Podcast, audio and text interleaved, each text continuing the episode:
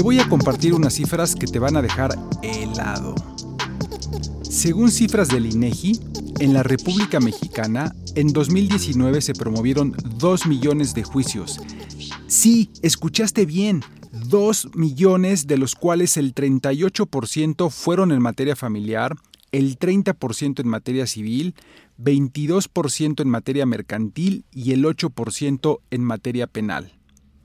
En promedio, un juez de lo familiar en la Ciudad de México recibe de 2.800 a 3.000 demandas por año. Apenas en mayo de 2022, el World Justice Project presentó el Índice de Estado de Derecho en México 2021-2022, mediante el cual se constató lo que todos sabemos. La justicia mexicana no anda nada bien. En materia de justicia civil y familiar, en 18 estados de la República Mexicana, empeoró por la tardanza de los procesos judiciales. Bienvenidos al podcast del Chief Negotiator. En esta ocasión te comentaré acerca de algunas de mis reflexiones sobre solución de conflictos familiares, al tiempo de compartirte la buena noticia de nuestra nueva área de servicios que más adelante voy a explicar. Soy Enrique Hernández, estudio el fenómeno del conflicto humano, convencido que los conflictos son para resolverse y no para sufrirse. El conflicto no es malo, lo malo es no saber salir adecuadamente de él. Recuerda que este es un podcast disruptivo en donde por primera vez hablamos de un tema del que nadie se ocupa, el conflicto y su solución y que no tiene otra pretensión que despertar la conciencia de que sí es posible resolver los conflictos satisfactoriamente sin la necesidad de pelear, ni mucho menos que una autoridad, un juez, imponga un resultado. Bueno, ya escuchaste la triste y abrumadora realidad en México. Algo anda mal, ¿no crees? Algo no está bien desde que somos un país que no sabe conciliar y mucho menos reconciliar sus diferencias. Estamos rebasados por una realidad que nos asfixia. Y sí, hago una pausa dramática porque esto no puede continuar así. No sabemos ponernos de acuerdo para resolver nuestros conflictos familiares, lo que nos ha llevado a que los juzgados familiares estén inundados por una exorbitante carga de trabajo que ya es insostenible. El atasco judicial es el elefante blanco en la habitación. Gandhi decía, me he dado cuenta que la labor del abogado es unir a las partes divididas, pero en México los abogados hemos hecho todo mal y al revés, desunir a las familias más de lo que ya estaban desunidas judicializando sus conflictos. La intensificación de la actividad litigiosa en México está destruyendo a las familias. Sin embargo, cuando una pareja se separa, la familia no tiene por qué destruirse. En un divorcio, tu esposa tu esposo deja de serlo, pero la familia no tiene por qué desintegrarse. Siguen siendo familia. Si una relación de pareja se puede rescatar, haz todo a tu alcance por rescatarla. Todo, hasta la última gota de sangre. Pero si ya no es posible, entonces disuelvan su relación, pero no la rompan porque romper es muy violento y dañino para las parejas y sus hijos, puesto que siempre que se rompe salen volando astillas cruzadas que terminan por encajarse. Mejor disolver con estilo, elegancia intelectual y civilizadamente, privilegiando en todo momento el bienestar de la familia y no como el eterno adolescente que es aquel muchacho o muchacha que por todo riñe, pelea y de todo se queja, pero sin responsabilizarse de sus actos ni de sus consecuencias.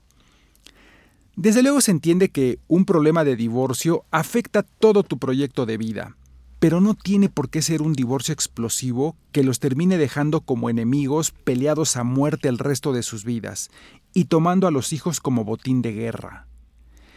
El divorcio no es un problema, sino una solución al problema de un vínculo que ya no funcionaba y que resultaba inviable. Un vínculo que se debía disolver porque ya no era funcional como proyecto de vida compartido, además de que la energía del amor se acabó. Pero atención aquí, hablamos de disolución, no de rompimiento o fractura. Las parejas no se rompen ni se fracturan, se disuelven en paz y armonía. Por supuesto, es importante comprender que, como ya mencioné, la pareja con hijos deja de ser pareja, pero siguen siendo familia. De hecho, hay divorcios que unen cuando se da una separación amistosa, una que te permite cerrar el ciclo. Bueno, ¿y qué es cerrar el ciclo? Es hacer el balance y agradecer por todo lo que te aportó la relación, en el bien entendido que en el amor nunca hay pérdida. Enfócate en lo que ganaste, pero nunca podrás cerrar el ciclo si hay dudas no clarificadas. Existen millones de personas allá afuera que llevan años de divorciados y no saben ni siquiera por qué se divorciaron. Un acuerdo negociado de separación siempre será el mejor escenario para resolver el conflicto legal conservando el bienestar de la familia. Un proceso de separación así es lo óptimo y deseable, algo que intensifica y cierra un ciclo, y no como algo que te deja desgarrado, lleno de rencor y sentimientos aflictivos. Las parejas más heroicas son las que, a pesar de sus profundas diferencias, se separan sacando adelante su familia. Un divorcio no deja de ser una segunda o tercera oportunidad para las parejas, mientras que para los hijos esto no es así puesto que constituye la pérdida de una relación familiar porque no van a tener otros padres, van a tener a los mismos padres, solo que ahora van a vivir de forma diferente. Quizás sea una forma que los padres nunca hubieran elegido. Por eso y mucho más es que decidimos crear un área de servicio especializada en este tema. En solución de conflictos familiares, desafiamos el status quo, puesto que no aceptamos la conflictividad brutal que estamos viviendo.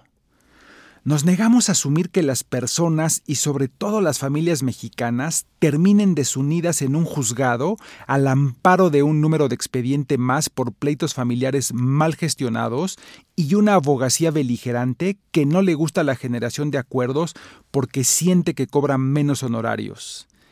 Es inaplazable buscar salidas negociadas a los conflictos familiares y dejar de judicializar los conflictos, priorizando el interés de la familia y por supuesto el interés de los menores. Nos llena de satisfacción profesional poder ayudar a muchas parejas a separarse con responsabilidad y sin necesidad de pelear. Pero regresando al tema de la creación de solución de conflictos familiares, nuestro propósito es utilizar nuestras fortalezas, todo nuestro expertise de negociación, mediación, gestión y solución de conflictos para ayudar y servir a las personas, parejas y familias que atraviesan por un conflicto y no saben cómo resolverlo. No hay nada más dañino que un abogado que solo haga caso a las leyes.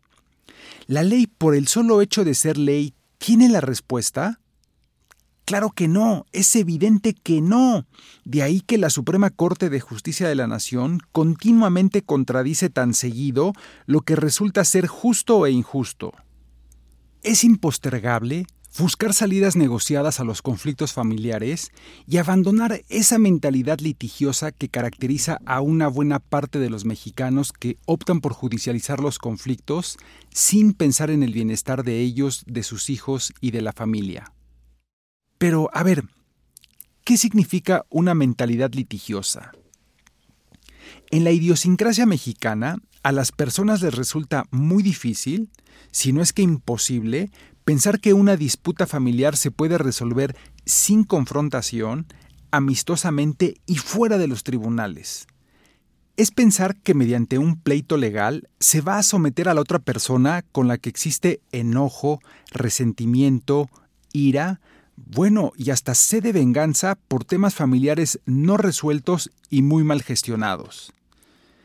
Perdónenme por lo que les voy a decir, pido disculpas anticipadas, y si me quieren quemar en leña verde, adelante, pero solo un gilipollas puede ver al litigio en los tribunales como la única opción disponible, o peor aún, la mejor para resolver una controversia familiar, lo que de suyo es una tontada.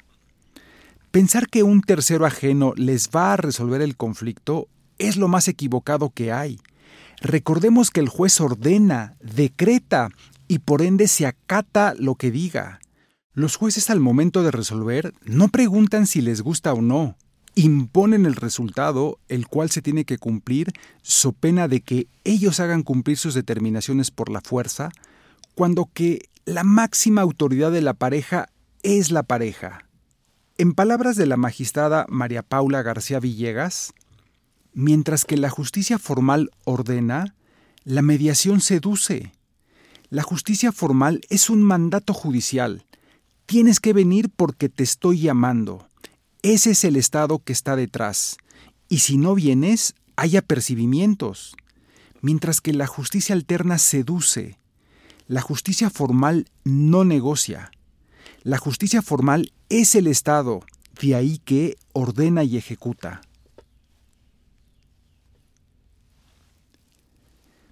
Pero, ¿qué factores propician primordialmente los litigios familiares? Primero, ausencia de diálogo. Parafraseando a Paulo Freire, sin diálogo no hay proceso de comunicación. Sin comunicación no hay crecimiento ni cambio. Las personas en conflictos familiares tienen una precaria o nula comunicación. Y cuando se comunican, se enojan, se lastiman y ofenden, lo que daña aún más la relación necesitan de un mediador que les ayude a conducir el diálogo. Segunda, desconexión emocional. Las parejas y familias, a pesar de que mantienen algún tipo de contacto, no están conectadas. Hay parejas que viven juntos, pero que no están conectados.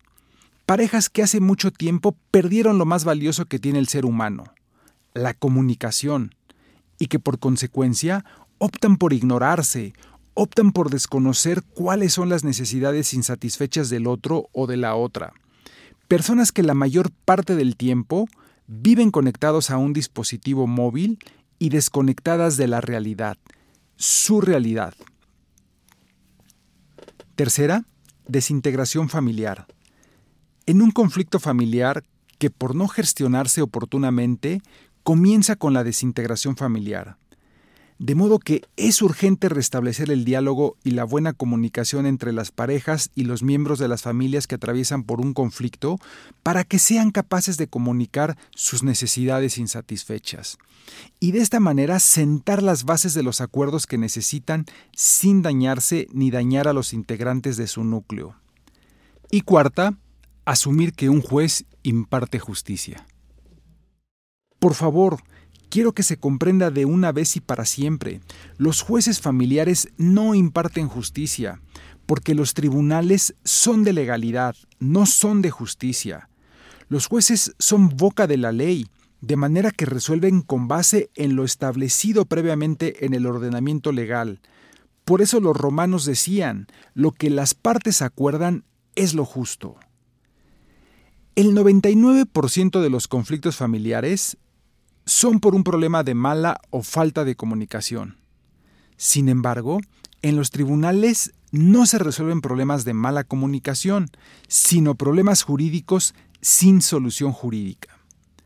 Otro factor importante tiene que ver con que los abogados, en su mayoría, no están entrenados en la solución no litigiosa de conflictos, recurriendo a la vía en la que fueron entrenados, que es el litigio adversarial que resulta ser la peor de todas.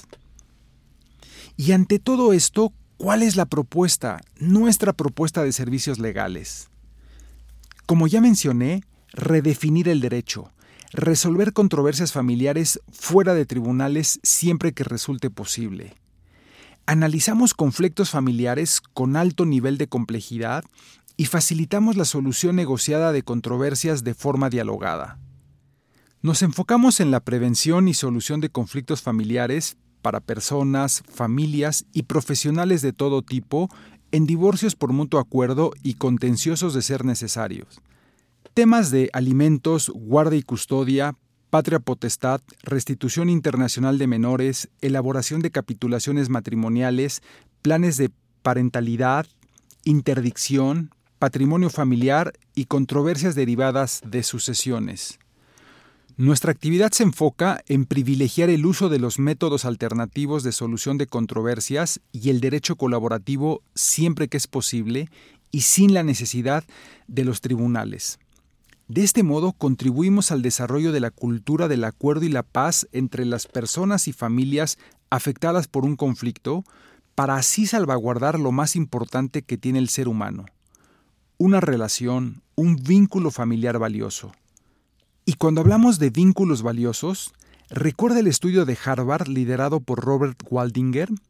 La lección más poderosa arrojada por el estudio es que para vivir más tiempo y con salud, no tiene que ver con generación de riqueza, ni dinero, fama ni con trabajo, sino que el mensaje más claro de los 75 años que tomó el estudio fue que tener buenas relaciones, ojo aquí, las buenas relaciones nos hacen más felices y saludables en la vida.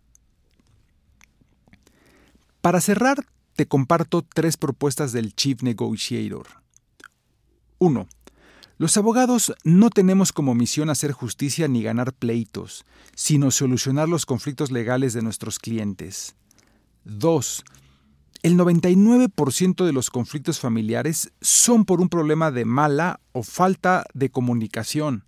Sin embargo, en los tribunales no se resuelven problemas de mala comunicación, sino problemas jurídicos sin solución jurídica.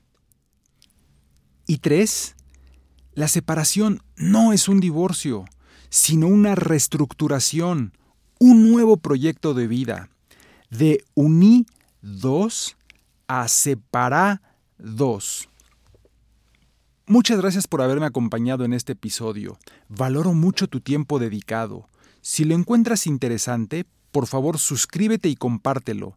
Y no olviden dejarme sus comentarios y propuestas sobre temas relacionados con la solución de conflictos en mis redes sociales.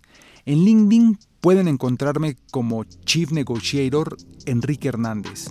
En Twitter e Instagram como arroba MXSCL. Hasta pronto. Este es un podcast producido por Southside Bros. Música de Southside Bros.